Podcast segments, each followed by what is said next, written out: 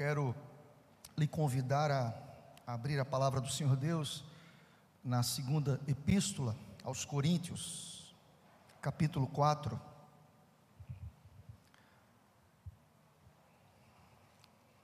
Segunda epístola de Paulo, escrita por Paulo aos Coríntios, capítulo 4.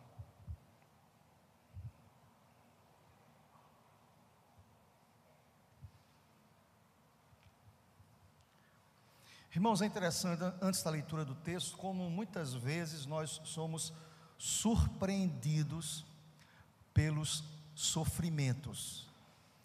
É interessante que como o sofrimento ele surpreende o coração da gente, todos nós. Por mais piedoso que eu seja, por mais devotado àquilo que eu entendo como essência da minha fé, como a, a dificuldade, o problema, a angústia nos surpreende. Como a tribulação traz o coração da gente alguns questionamentos. Como a dor, muitas vezes, ela não é assimilada na perspectiva espiritual. Como muitas vezes nós não entendemos o porquê daquela provação, há um propósito para tudo. Antes da leitura do texto, eu quero lhe dizer isso: nada nos acontece por acaso, irmãos. Há um propósito bem definido, bem claro, bem posto, bem determinado do Senhor para conosco. Nós somos limitados pelo tempo, pelo espaço, nós temos dificuldade, às vezes, da assimilação. E eu quero lhe dizer nesta noite que tudo tem um propósito definido por Deus. Tudo.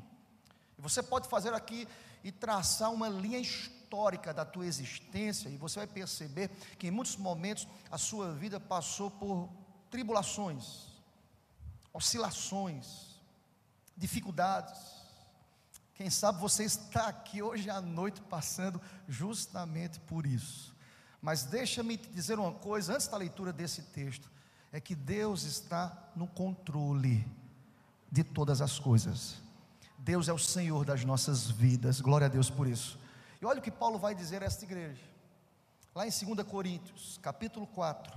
Eu vou ler com vocês do versículo 7 ao versículo 10 e do versículo 16 ao versículo 18. Observem comigo o que está escrito neste texto. Diz Paulo: Temos, porém, este tesouro em vasos de barro para que a excelência do poder seja de Deus e não de nós.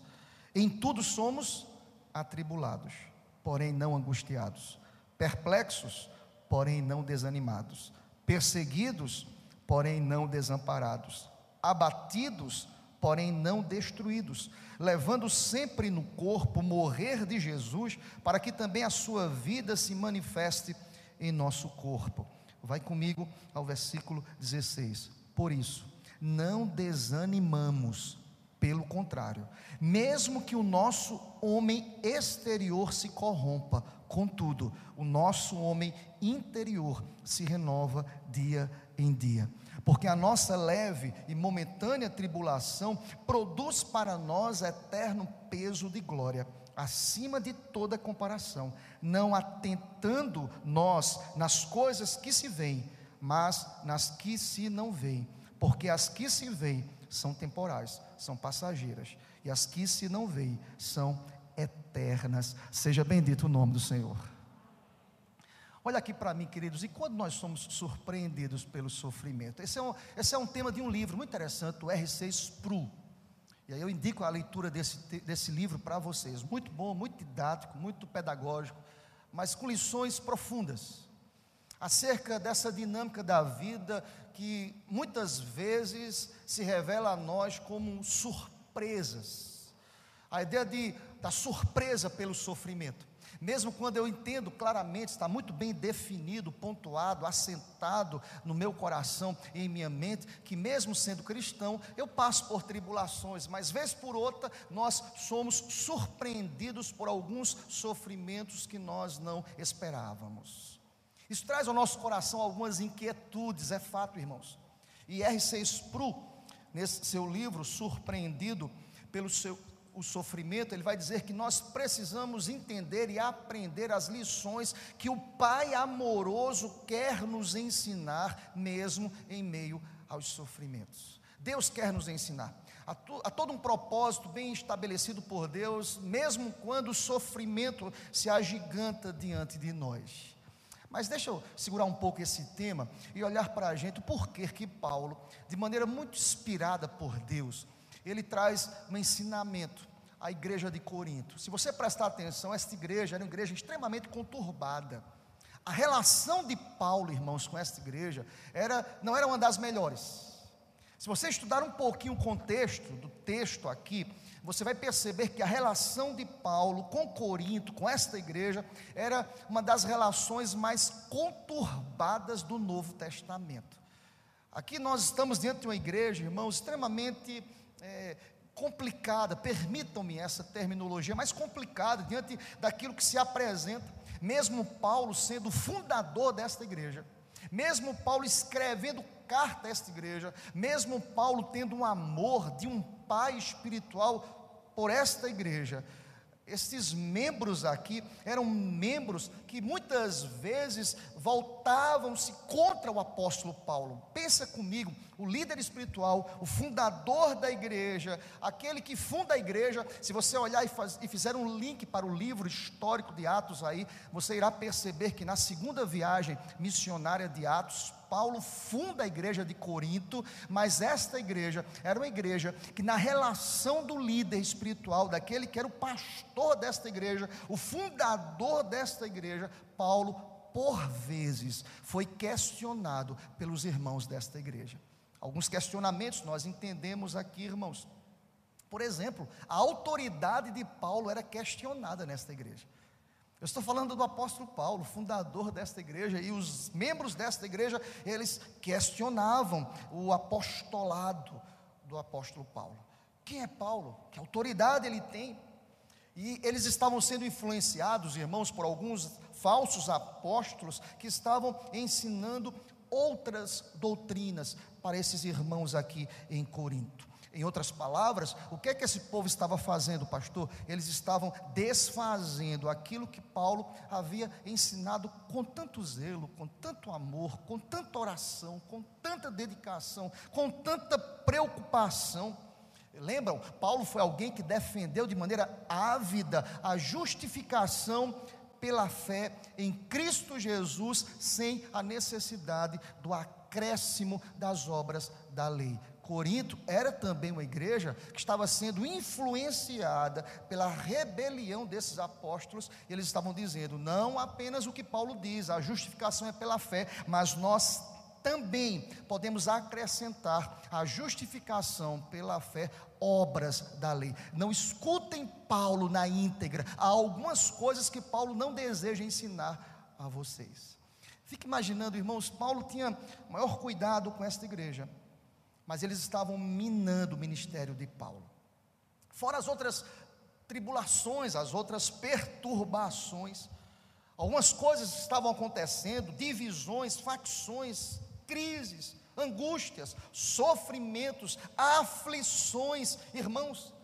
E Paulo, de maneira muito cirúrgica, ele apresenta aqui neste texto, de maneira maravilhosa, algumas verdades a esta igreja, dizendo: olha, muitas vezes nós passamos por adversidades e nós precisamos ter a consciência que somos surpreendidos por essas adversidades. Uma igreja, às vezes, rebelde, uma igreja, às vezes, que não dava ouvidos ao ensino, ao apostolado de Paulo, à dinâmica estabelecida pelo líder levantado por Deus para fundar esta igreja.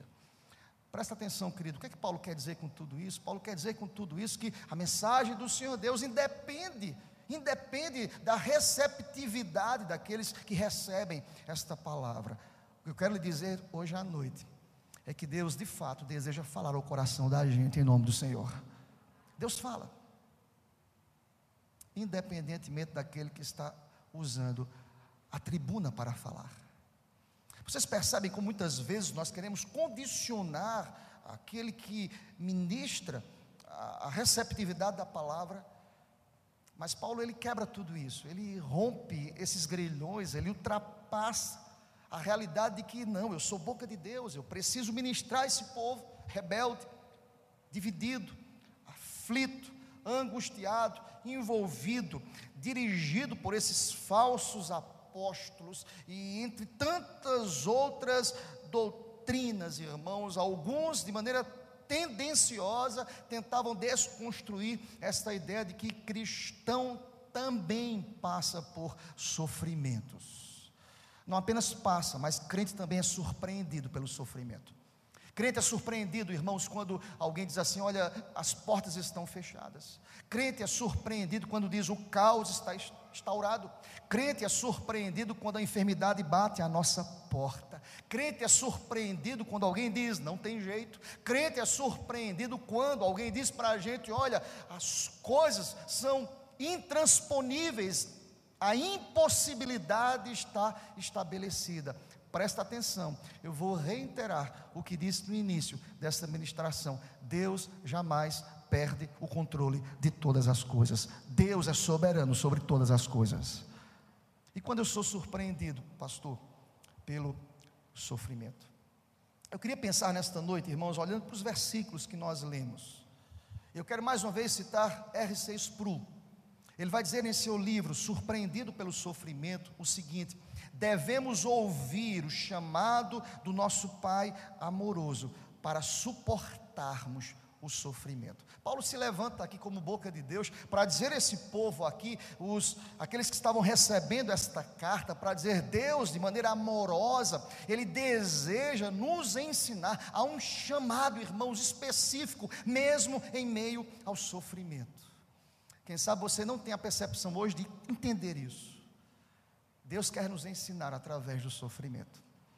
Eu fico muito feliz em ver o Gabriel aqui hoje à noite, não por acaso. Nós nem combinamos, né, Gabriel? E você está aqui no culto hoje. O quanto que Deus ensinou essa família através do sofrimento, irmãos. Louvado seja Deus por isso, amém, igreja. Deus é um Deus que ensina. Deus é um Deus que está conosco em todos os momentos. Deus é um Deus que se revela mesmo em meio ao mais terrível sofrimento para nos ensinar algumas verdades. Eu queria citar duas para a gente hoje à noite. Eu encontro essas verdades nesses versículos que nós lemos, e eu dividi em dois blocos aqui. O primeiro bloco é onde eu vou extrair a primeira verdade, irmãos, é que mesmo surpreendido e quando eu sou surpreendido pelo sofrimento, eu quero lhe dizer, nessa primeira verdade, que a suficiência vem somente do Senhor. Glória a Deus por isso.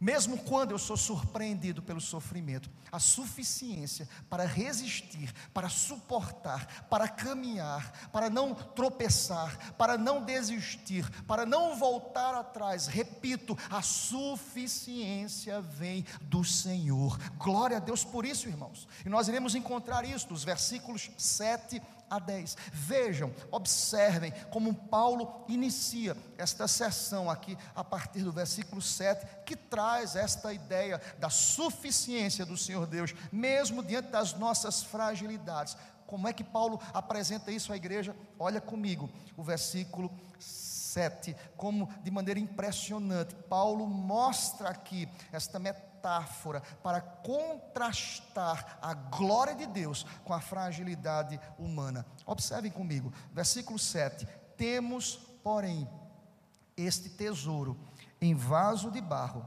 Vamos ler juntos, toda igreja.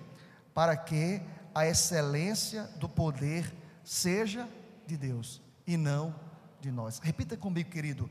Para que a excelência do poder seja de Deus e não de nós. É interessante como nos escritos bíblicos, essa ideia literária do contraste é muito bem colocada aqui nas escrituras. Porque a suficiência vem de Deus, irmãos, para revelar quem nós somos. É interessante para a gente, quem sabe, a comparação do barro não é muito interessante, tá? Eu estou falando aqui do primeiro século. Hoje não, nós temos todo o sistema bancário que guarda o dinheiro nós podemos depositar ali, há uma segurança, e às vezes as pessoas vão lá e roubam, porque isso aqui é muito finito, irmãos. Mas no primeiro século, essa metáfora era extremamente aplicável, porque se você perceber, irmãos, As famílias, aqui no primeiro século, elas guardavam naquele tempo objetos preciosos em, em vasos de cerâmica. E aí, Paulo usa essa metáfora para dizer o que é um vaso de cerâmica. Visivelmente não tem valor, visivelmente é quebrável, visiva, visivelmente pode ser desgastado, alguns já estão desgastados, visivelmente estão trincados às vezes. A olhar de maneira exterior, nada tem de valor. Mas o que que Paulo quer dizer a essa igreja? Assim somos nós, assim sou eu, assim é você. Assim é a leitura às vezes que as pessoas realizam das nossas vidas. Ali vai um vaso frágil, limitado, quebrável, desgastado, trincado. Ou seja, quem vê apenas o exterior não pode notar o tesouro que está dentro deste vaso. E Paulo vai iniciar a sua sessão para falar da suficiência de Deus, dizendo isso: olha, no vaso não há glória nenhum, e nós somos esses vasos, mas a essência, o conteúdo, o que está alocado colocado dentro desse vaso é glorioso, é maravilhoso, é rico, é poderoso. Em outras palavras, Paulo olha para aquela igreja e Paulo olha para você aqui através dessa escritura. Deus olha para você através desta escritura para lhe dizer: nós somos como esses vasos, mas o que está dentro de você é extremamente glorioso e precioso. Deus está com você, crê nisso em nome de Jesus. Paulo quer dizer a essa igreja: a suficiência vem do Senhor. Não obstante, irmãos, encontra-se nesse vaso um tesouro que é extremamente valioso, o Evangelho. Eu gosto muito das comparações feitas nas Escrituras. Há um significado extremamente positivo quando Paulo vai dizer a essa igreja: a suficiência vem do Senhor. Quando eu sou surpreendido pelo sofrimento, a suficiência vem do Senhor. Como é que Paulo vai argumentar tal verdade? Ele, ele argumenta num seguir desse versículo. Primeiro, ele desconstrói toda a ideia de auto-vanglória, de, de louvor ao homem. Nós estamos aqui, irmãos, porque Deus está conosco. Nós estamos vencendo as adversidades, porque Deus está conosco. Você está aqui hoje à noite, porque Deus está contigo. Você está reunido a sua família para glorificar a Deus, porque Deus tem sido fiel, apesar desses vasos trincados frágeis, limitados, maior é aquele que está em nós. Glória a Deus por isso. Quando somos surpreendidos pelo sofrimento, a suficiência vem do Senhor. Olha aqui para mim, querido. Deixa de estar buscando subterfúgio em outras coisas que não seja no maior tesouro que está aí marcando o teu coração, que se chama Espírito Santo de Deus. Deus está com você. Paulo quer dizer de maneira muito clara que a suficiência vem dele, vem do Senhor. E nós entendemos, irmãos, e ele vai explicar isso. Primeiro ele desconstrói, não há glória para a igreja, não há louvor para mim como apóstolo, não há louvor para vocês como igreja, a suficiência vem do Senhor. Nós somos comparados a um vaso de barro, para que a excelência, o poder e a glória sejam creditadas a Deus, creditados ao Senhor e não a nós, homens mortais e finitos. Olha como ele vai exemplificar isso, mostrando que a nossa vida, a nossa fé, ela não é constante, a nossa fé vacila nós oscilamos em muitos momentos de suprema exaltação, estamos firmes e fortes, mas de momentos de provas duras, que empurram, às vezes até à beira do desespero, da dor, da angústia. Permita-me, Gabriel, mais uma vez, quantos momentos nós vivenciamos com a sua família em que você estava ali, quantos dias naquela UTI, a sua família ali na beira do desespero, mas em todos esses momentos a suficiência vinha não do vaso trincado e quebrado e desgastado, a suficiência em todas as nossas provas tem nome, é Cristo Jesus. Glória a Deus por isso. Eu estou aqui hoje à noite para dizer isso. A suficiência vem de Cristo. Não vem de você, não vem de mim, não vem da minha capacidade. E aí, nessas oscilações, as dúvidas acendem irmãos.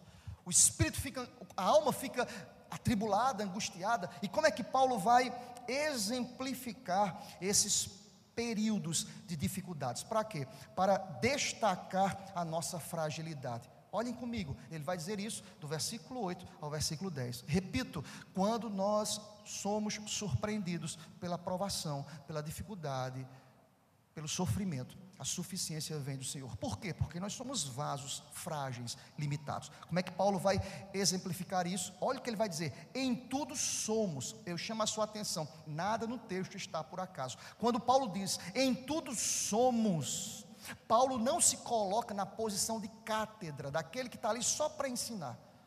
Paulo está para dizer: eu também estou nesse grupo aí. Paulo não está apenas como um pai espiritual, Paulo está como filho do Pai eterno para dizer: em tudo somos. Somos o que, pastor? Versículo 8, olha comigo: somos atribulados. Eu vou só destacar aquilo que, aquilo que nós passamos, atribulados, ficamos perplexos, somos perseguidos e ficamos abatidos. Quem são esses? Somos nós. Se identifique aqui, querido, com essas palavras. Quem de nós nunca passou por uma tribulação? Quem sabe você está aqui hoje à noite como esse vaso de barro atribulado. Deus te trouxe aqui para esse lugar. Eu creio nisso em nome de Jesus. Quem sabe você se identifica como aqueles que não estão sendo atribulados, mas vocês estão perplexos pelos fatos, pelo medo, pela angústia, pelos vírus que está aí, pela enfermidade, pela dor, pela perseguição que você está atravessando no trabalho, pelas portas que estão fechadas. Quem sabe você está perplexo aqui hoje à noite? Quem sabe você se identifica como aqueles que estão sendo perseguidos, como Paulo apresenta aqui, irmão, irmãos, no início do versículo 9, você está sendo perseguido, você está sendo açoitado com palavras. Você se identifica aqui hoje à noite. Quem sabe você se identifica com aqueles que estão abatidos. Mas deixa-me dizer uma coisa: essas palavras, elas não estão soltas aqui no texto. Olha aqui para mim, querido. Há um consolo, glória a Deus. Você crê nisso, amém, querido? Há um consolo de Deus. Essa palavrinha aqui, irmãos, é fantástica. Porém, glória a Deus por esse porém, irmãos. Paulo vai dizer: atribulados, porém não angustiados. Perplexos, porém não desesperados perseguidos, porém não desamparados, abatidos, mas nós jamais seremos destruídos, porque toda suficiência para a nossa caminhada tem nome, e o nome dele é Jesus. Glória a Deus por isso. Esse porém aqui é tão importante no texto, irmãos. Esse contraponto aqui é tão importante, irmãos. Traz ao nosso, ao nosso coração a, o reconhecimento que a suficiência vem do Senhor. É tão eficaz esse consolo, é tão poderoso este consolo. Eu quero lhe dizer aqui hoje à noite, quem sabe você que está sendo atribulado, em nome de Jesus, eu creio que através desta palavra você vai sair daqui não angustiado, porque a suficiência para transformar a condição da sua alma é o Espírito Santo de Deus. Aleluia. Quem sabe você entrou aqui perplexo, mas em nome de Jesus, eu creio que você pode sair daqui não desanimado, em nome de Jesus preocupado com tudo que tem acontecido. Deus pode trazer ânimo novo. Olha aqui para mim, o choro pode durar uma noite. Há uma sazonalidade na vida impressionante, gente. Nós choramos. E chora, irmão. Quando eu quero chorar, eu choro, eu me derramo. Eu já disse aqui na igreja, quantas vezes eu já chorei no trânsito, sozinho no meu carro, abri o berreiro, meu irmão. Soltei o som lá, louvor a Deus, e abri o, é grito mesmo. Quem quiser que me pense que sou louco, eu grito mesmo, eu choro. Eu abro meu coração. Mas o choro pode durar um tempo. E aqui o salmista, lá naquele texto, o salmista vai dizer: pode durar uma noite. Mas olha aqui para mim, que crê nessa palavra hoje à noite. A alegria vem do Senhor. Ele é a nossa alegria, Ele é a nossa força. Ele que muda as circunstâncias, Ele que não nos desampara, Ele que nos traz ânimo. Quem sabe você está aqui perseguido, mas presta atenção: você tem pai, querido. Olha aqui para mim, querido. Você tem pai, teu pai é poderoso, Teu pai é o criador, não apenas o criador, teu pai é o sustentador de todas as coisas. As portas podem se fechar, mas você não está desamparado. Paulo está dizendo para mim, para você hoje à noite, há um Deus que nos sustém, ele que conta as estrelas, ele que dá ordem às estrelas, ele que descortina os céus, ele que sustenta as nossas vidas. Glória a Deus por isso. Deus está dizendo para o teu coração hoje à noite: você está sentindo perseguido, você não está desamparado, não, querido. Deus está com você. Deus está com você. Às vezes nós nem sabemos o que está acontecendo, irmão, irmãos. Deus cuida daqueles que são seus filhos enquanto eles dormem. E às vezes eu fico pensando, uma vez eu pensei sobre esse texto e refleti sobre ele. Deus trabalha enquanto nós dormimos. Há um estado de maior vulnerabilidade do homem do que dormir. Você não sabe o que está acontecendo, irmão. Por mais ansioso que você esteja, você dormiu, até tem gente que toma um remedinho para ajudar, né, irmão? Mas dormiu, pagou. Você não acrescenta nada, você não resolve nada, você não agrega nada, você não constrói nada, você está dormindo, você está cuidando do corpo. Você está trazendo bem-estar para o seu corpo. Mas enquanto nós dormimos, nós não ficamos desamparados. Quer dizer para você hoje, Deus está cuidando de você. Deus está cuidando da tua casa. Por mais, por mais instinto que eu esteja, que eu tenha de proteção, como pai, como marido, como pastor, queira proteger, irmão. Eu tenho a consciência que se o Senhor não edificar a casa, se o Senhor, se o Senhor não amparar, se o Senhor não proteger, de nada adianta o meu trabalho. Eu quero lhe dizer nesta noite, quem sabe você está perseguido, mas você não está desamparado. Agora olha para mim como Paulo vai terminar esse bloco dizendo o seguinte: quem sabe você está abatido, porém você não está destruído. Levanta a cabeça, querido, em nome do Senhor. Refaz o caminho. Não para, não desista em nome de Jesus. A ideia do texto é essa: de que a suficiência é a glória de Cristo, é o louvor de Deus. E ele vai dizer isso, ele vai fechar esta sessão trazendo esta ideia, queridos, de que Cristo é a essência de todas as coisas, porque ele vai dizer no verso 10: levando sempre no corpo o morrer de Jesus, para que também a sua vida se manifeste em nosso corpo, irmãos, há uma ideia aqui escatológica absurda aqui e espiritual absurda. Nesse versículo 10, que aponta para o sacrifício, para a morte, para a dor, mas aponta para a ressurreição, aponta para que em Cristo nós somos vencedores, em Cristo Ele vai enxugar um dia dos nossos olhos todas as lágrimas, em Cristo nós chegaremos na Nova Jerusalém, irmão querido e amado, quando nós somos surpreendidos pelo sofrimento. Quero reiterar o primeiro ponto: a suficiência da nossa vitória tem nome, é Jesus. Por que isso, pastor? Pelo título do versículo 10. Porque nós somos barros. E a excelência do barro está no seu conteúdo, não no seu estereótipo. Percebem como nós nos preocupamos com estereótipo muitas vezes? É bom, né, irmãos? Dar uma calibrada no estereótipo é bom. Se arrumar é massa, é bom, maravilhoso. Mas o que há de mais essencial na gente está aqui, na alma, no coração. E nós precisamos alimentar o nosso coração. A primeira verdade é que quando eu sou surpreendido pela prova, a suficiência vem de Cristo. Irmãos, é fato. Todo mundo que é provado e passa por uma prova dura, não sai da prova do mesmo jeito. Não sai, irmãos. Não sai. Eu desafio qualquer pessoa. Não sai. A sensibilidade é diferente, o valor da vida é diferente. Nós vivemos, estamos vivendo essa realidade pandêmica, irmãos, irmãos, de crise sanitária. Todo mundo que saiu do hospital viu a vida com outros olhos. Conversa com Gabriel depois aí, ele vê a vida com outros olhos. Quem sai, quem está à beira da morte, quem passa por uma prova terrível, não apenas a realidade da enfermidade, quem passa por uma adversidade, irmão, não sai da adversidade do mesmo jeito. Por quê? Porque esse vaso reconhece que o que sustentou o vaso foi o conteúdo desse vaso. A glória de Jesus, glória a Deus por isso. E é uma lógica que aponta para a segunda e última verdade do texto. Primeiro, quando nós somos surpreendidos pelo sofrimento, a suficiência vem do Senhor. O outro bloco nos apresenta a segunda verdade que eu quero partilhar aqui com vocês. É que quando nós somos surpreendidos pelo sofrimento, é a lógica, a glória deve ser creditada ao Senhor dos Senhores. Você pode dizer amém por essa palavra?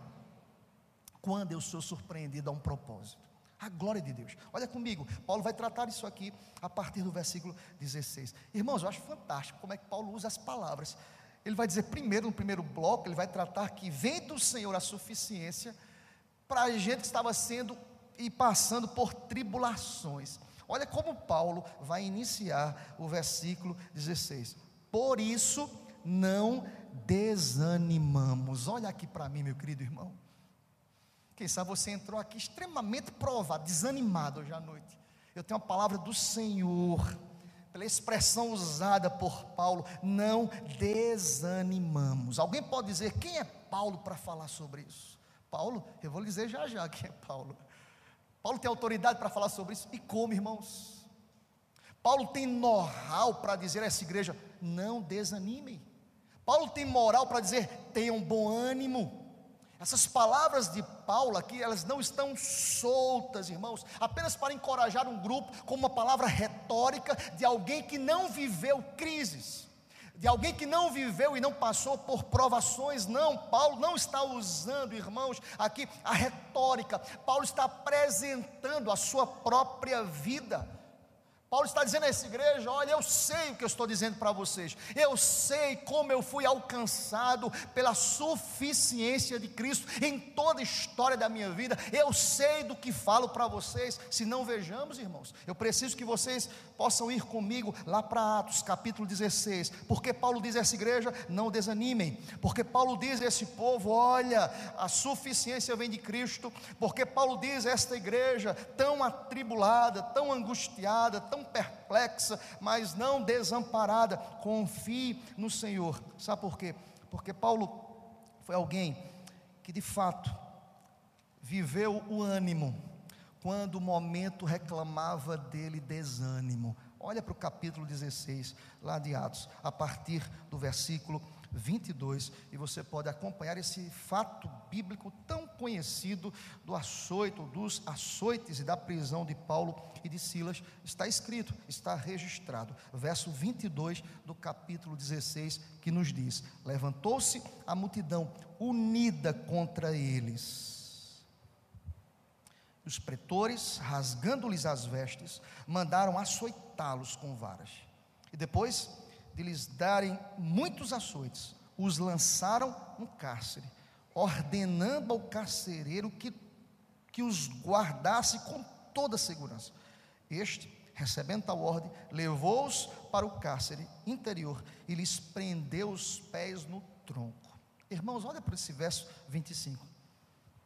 Eu estou falando com pessoas que foram açoitadas, com a sua carne rasgada, com a sua, o seu vaso trincado, motivos de sobra para reclamar, para maldizer, para desistir, para desanimar, para dizer não tem jeito, não tem solução, o que é que eu vou fazer? Por volta da meia-noite, versículo 25, Paulo e Silas oravam e cantavam louvores a Deus, e os demais companheiros de cela e de prisão escutavam. Quem são esses que, mesmo em meio às provas, estão dizendo para a gente, através dessa postura de adoração: não desanimem, tenham bom ânimo, seja bendito o nome do Senhor. Eu estou aqui hoje à noite para dizer isso ao teu coração: tenham coragem, tenham bom ânimo, não desanimem. Acho que ontem, sexta-feira, eu conversava com Eric e Anne na programação da mocidade. E nós falávamos sobre o que será das gerações futuras. Falávamos dos nossos filhos e netos. Eu já estou sonhando, tá, irmãos? Os netos, filhos dos filhos. O que será das próximas gerações? O que será desse mundo, irmãos? Em algum momento, quando você para para pensar nas próximas gerações, eu não sei vocês, mas há no nosso coração um temor, uma preocupação, às vezes até demasiado uma angústia que se apodera dos nossos corações pelo nosso instinto protetivo, Mas todas as vezes que eu penso sobre isso e nós falamos sobre isso, é que só o Senhor é Cristo. Se não for o Senhor, nem a nossa geração estaria em pé. Não, não é o sistema que se levanta para ajudar a igreja, não, irmãos. Nós estamos fincados sobre a rocha, e quando o povo de Deus está fincado sobre aquele que é suficiente para sustentar, eu quero lhe dizer isso, nem as portas do inferno podem resistir, em nome de Jesus. Eu quero dizer hoje à noite: não fique desanimado, levanta a cabeça, Deus está contigo. Paulo vai dizer a esse povo: Olha, eu passei por uma prisão, eu cantei louvores. Vocês conhecem o texto, o que aconteceu depois aqui, irmãos? As prisões foram abertas, nós precisamos louvar mesmo em meio à crise, nós precisamos orar mesmo quando a situação reclama de nós ah, o maldizer, a angústia, a dor, o sofrimento. Paulo nos ensina e por esta razão Paulo diz a este povo aqui em Corinto: não fiquem desanimados. Quem é Paulo para falar sobre isso, irmãos? Paulo é aquele que Atos capítulo 27 nos fala. Olha comigo, capítulo 27. Paulo tem know-how, irmãos, muito. Paulo tem autoridade para dizer a essa igreja: não fiquem desanimados muita autoridade. Quando Paulo, em uma de suas viagens missionárias, no perigo da viagem ali, no capítulo 27 de Atos, a partir do versículo 20, diz a palavra: E não aparecendo, havendo já alguns dias, nem sol, nem estrelas, caindo sobre nós grande tempestade, dissipou-se afinal toda a esperança de salvamento. Imagina a aflição desse povo, a angústia, a tribulação, a dor, a tormenta, havendo todos estado muito tempo sem comer.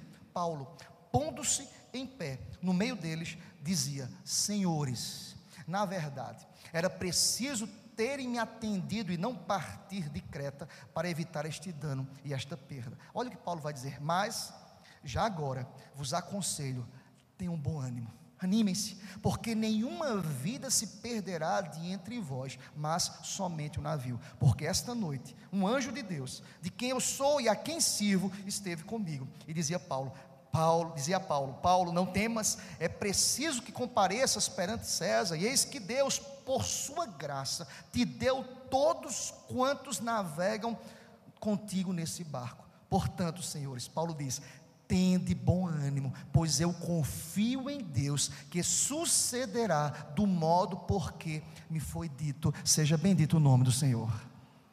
Olha aqui para mim, querido. Paulo é aquele que se levanta no meio de um possível naufrágio, onde todas as possibilidades reclamava dele, o desistir dessa embarcação. Paulo se levanta e diz: Tenham coragem. Eu quero dizer esta noite para você, em nome de Jesus: tenham coragem.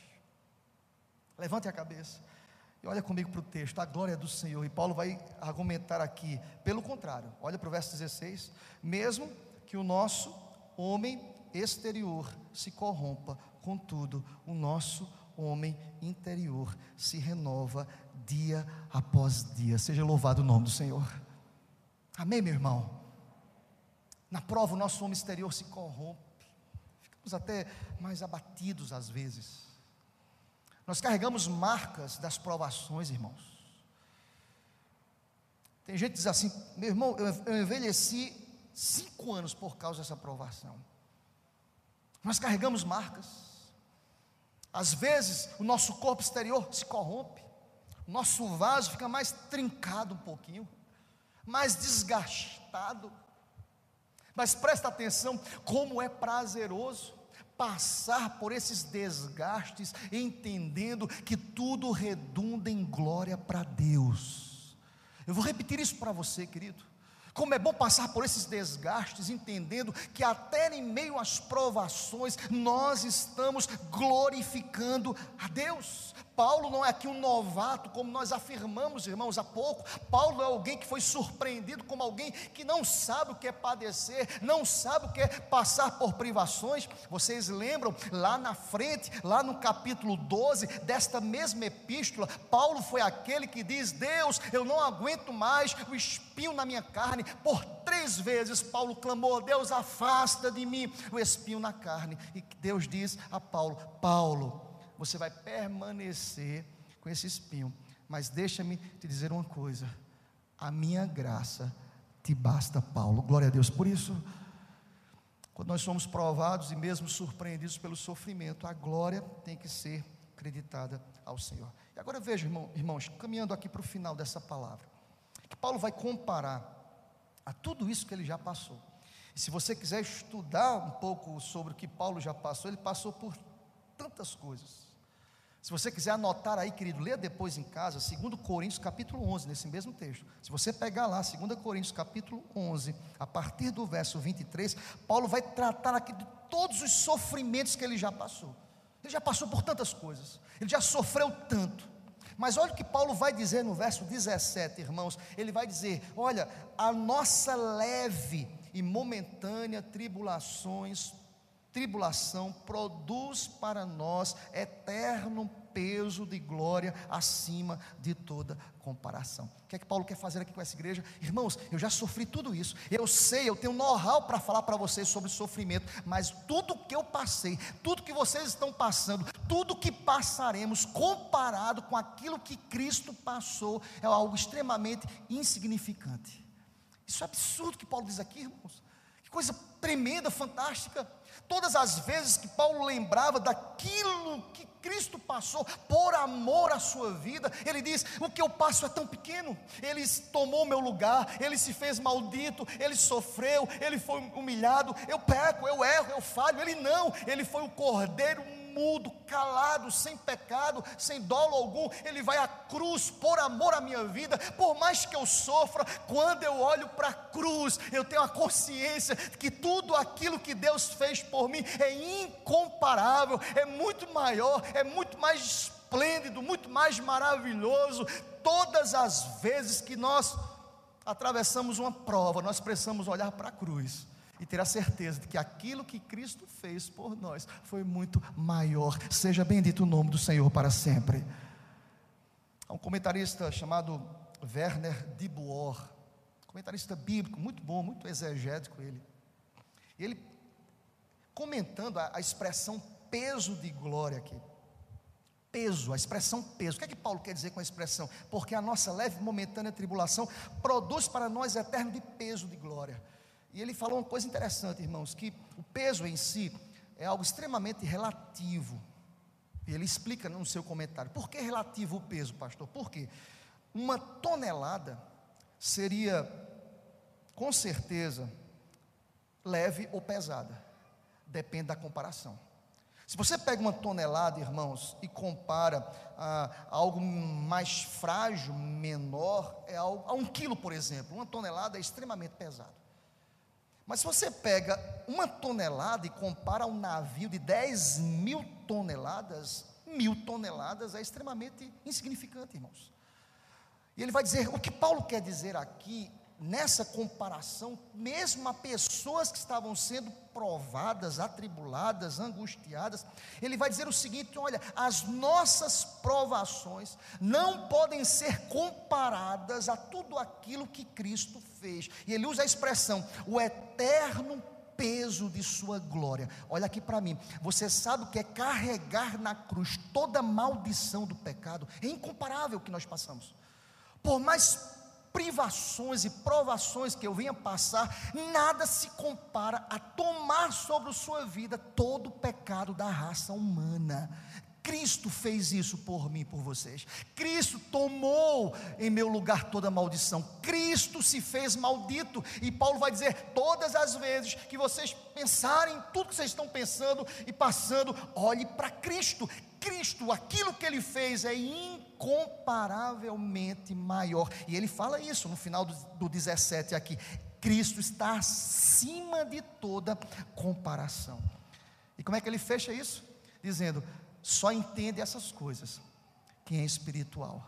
Olha para o verso 18, ele termina dizendo: Não atentando nós nas coisas que se veem, mas nas que não se veem porque as que se veem passam, e as que se não veem são eternas. Quem sabe você está me olhando aqui hoje à dizendo, pastor, que loucura, como é que Paulo diz uma coisa dessa? Alguém que está com um câncer terminal, alguém que está sendo provado, alguém que está passando por questões financeiras, alguém que tem portas fechadas, como é que Paulo olha para uma igreja extremamente atribulada e diz: o que vocês estão passando é leve em comparação ao que Cristo passou? Como é que Paulo diz isso? Só quem compreende isso é quem usa as lentes espirituais. É loucura para o mundo, irmãos para alguém que está sendo provado e não tem a percepção do Espírito, não vai entender o que Paulo quer ensinar aqui hoje à noite. Mas eu creio que nesse lugar, acompanhando pela internet, existem pessoas que estão sendo testificadas pelo Espírito Santo de Deus, aleluia. Deus está ensinando hoje à noite, Deus está nos mostrando, Deus está mostrando aos nossos corações que nós precisamos viver o que diz Hebreus 11, versículo 1. Nós não caminhamos com as apreensões da vida, olhando com os olhos físicos, nós caminhamos pelos olhos da fé, porque as coisas físicas são temporais, são passageiras. Tudo isso vai passar um dia, queridos. Sabe por quê? Porque toda a minha história, toda a minha caminhada, ela é dirigida. E eu me movimento, e eu caminho para a glória do Senhor, em nome de Jesus. O que fazer quando sou surpreendido pelo sofrimento? Recorrer a Cristo, porque a minha suficiência vem de Cristo. O que fazer quando eu sou surpreendido pelo sofrimento? Entender que até no sofrimento, Cristo é glorificado através da minha vida. Seja bendito o nome do Senhor para sempre. Aleluia. Eu quero lhe convidar a se colocar em pé, em nome de Jesus. Eu queria repetir, irmãos, a canção, acho que foi a última canção que diz: A morte venceste o véu tu rompestes, ele venceu, ele é maravilhoso, ele é aquele que de maneira poderosa sustém a sua igreja. E eu quero que você diga ao Senhor Deus, mesmo você que está sendo provado aqui, ó oh Deus, o teu nome é lindo, tu és maravilhoso, tu és poderoso. A glória pertence ao Senhor.